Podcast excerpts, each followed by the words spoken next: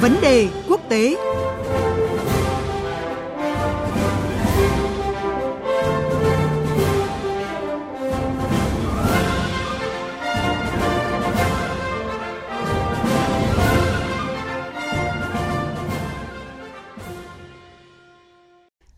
Thưa quý vị và các bạn, sau gần 7 năm đàm phán Liên minh châu Âu EU và Trung Quốc cuối cùng cũng đã nhất trí về một thỏa thuận đầu tư toàn diện, trong đó sẽ loại bỏ rất nhiều rào cản đầu tư giữa hai bên.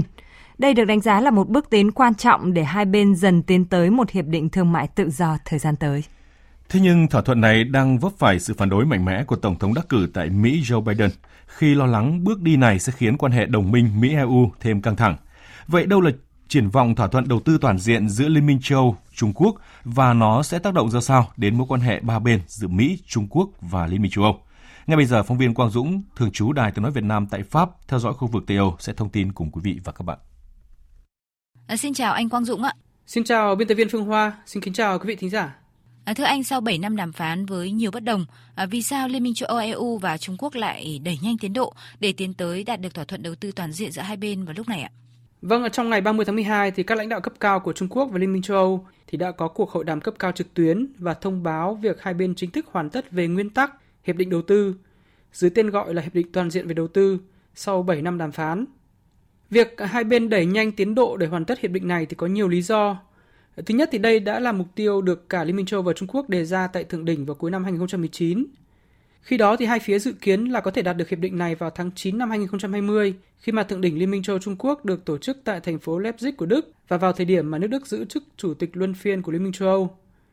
Ở đây thì có thể nói là vai trò thúc đẩy của nước Đức cũng như là cá nhân Thủ tướng Đức Angela Merkel là rất quan trọng.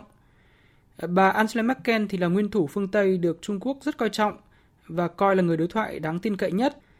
Bà Merkel thì cũng coi việc hoàn tất hiệp định với Trung Quốc sau gần 7 năm đàm phán là một trong các mục tiêu cao nhất trước khi giã từ chính trường vào năm 2021.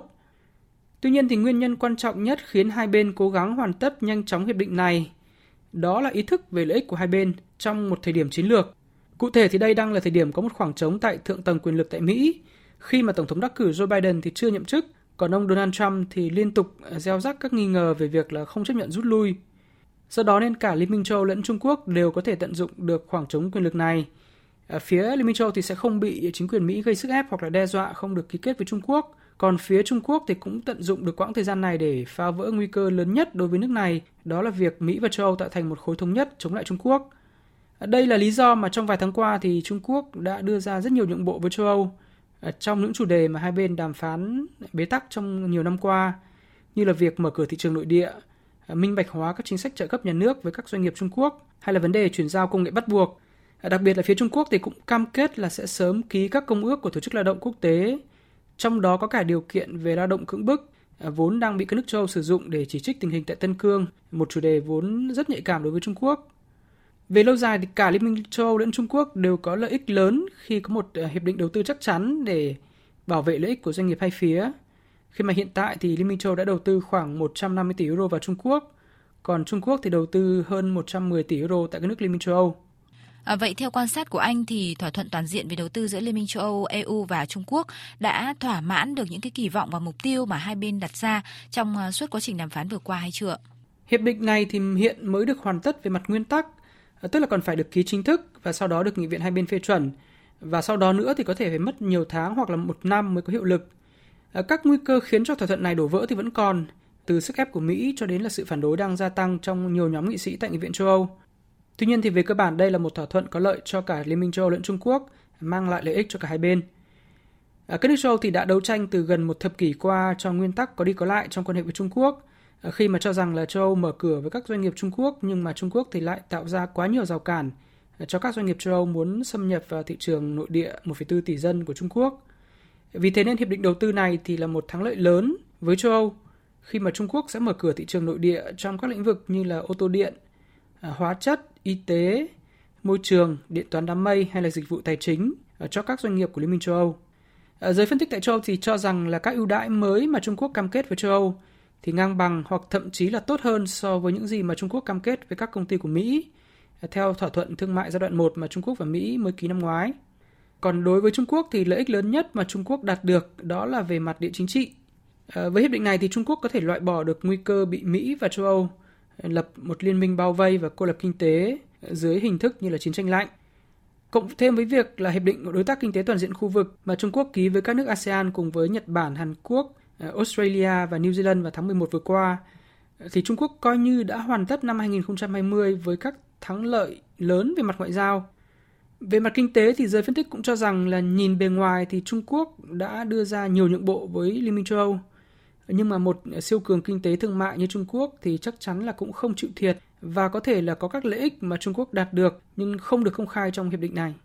À, vâng, theo giới quan sát thì thỏa thuận giữa EU và Trung Quốc sẽ ảnh hưởng đến nỗ lực của chính quyền mới sắp tới tại Mỹ à, trong cuộc đối đầu với Bắc Kinh à, và đó là lý do khiến cho ông Joe Biden đã chỉ trích mạnh mẽ thỏa thuận này. À, vậy theo anh ạ, châu Âu sẽ phải có những cái ứng xử ra sao để à, cân bằng mối quan hệ với cả Bắc Kinh và Washington ạ? Việc à, xử lý mối quan hệ Mỹ-Trung thì đang và sẽ là thách thức chiến lược lớn nhất đối với châu Âu trong nhiều thập kỷ tới. À, trong năm 2020 thì châu Âu đã đạt được những thay đổi nhận thức rất lớn trong mối quan hệ với cả Trung Quốc lẫn Mỹ. Ở châu Âu thì coi Trung Quốc là đối tác kinh tế có tính sống còn nhưng cũng là đối thủ hệ thống. Coi Mỹ là đồng minh quan trọng hàng đầu nhưng cũng là đối thủ tiềm tàng. Về mặt tư duy chiến lược thì Liên minh châu đang trưởng thành hơn, có các hướng đi rõ ràng và quyết đoán hơn, độc lập hơn so với Mỹ. Tuy nhiên thì việc Liên minh châu ký hiệp định đầu tư với Trung Quốc cũng không đồng nghĩa với việc khối này đã ngả về phía Trung Quốc ở trong cuộc đối đầu Mỹ Trung. Trong vài năm qua thì mặc dù vẫn duy trì cách tiếp cận thiên về đối thoại và hợp tác với Trung Quốc, nhưng mà quan điểm của Liên minh châu với Trung Quốc cũng đang trở nên cứng rắn hơn. Liên minh châu thì nhận thức rất rõ rằng là Trung Quốc sẽ là siêu cường trong tương lai gần, nên khối này phải có đường lối quyết đoán thì mới được Trung Quốc tôn trọng và không bị thua thiệt khi bị kẹt giữa cuộc chiến Mỹ-Trung. Do đó nên kể từ khi ông Joe Biden đắc cử Tổng thống Mỹ thì nhiều quan chức cấp cao tại châu Âu cũng đã công khai bày tỏ ý định là cùng với Mỹ tạo lập một chiến lược tiếp cận mới nhằm kiềm chế Trung Quốc, đặc biệt trong lĩnh vực thương mại. Tuy nhiên thì đây là bài toán rất khó với châu Âu bởi vấn đề đặt ra là châu Âu có thể đi theo các chính sách của Mỹ đến mức độ nào. Ờ, trong các năm qua thì Liên minh châu Âu đã bất lực trước việc là Mỹ từ bỏ thỏa thuận hạt nhân Iran rồi từ bỏ thỏa thuận khí hậu Paris dù lợi ích của châu Âu bị tổn hại rất nghiêm trọng. Do đó nên rất khó để đoán trước được là, là châu Âu sẽ chấp nhận tổn thất kinh tế đến mức nào trong quan hệ với Trung Quốc để có thể trung hòa được các sức ép cũng như đòi hỏi từ phía Mỹ. Và đây sẽ là thách thức chiến lược trong nhiều năm tới đối với châu Âu, ờ, chứ không chỉ là vào thời điểm hiện tại. À, vâng, cảm ơn anh về những thông tin và bình luận vừa rồi.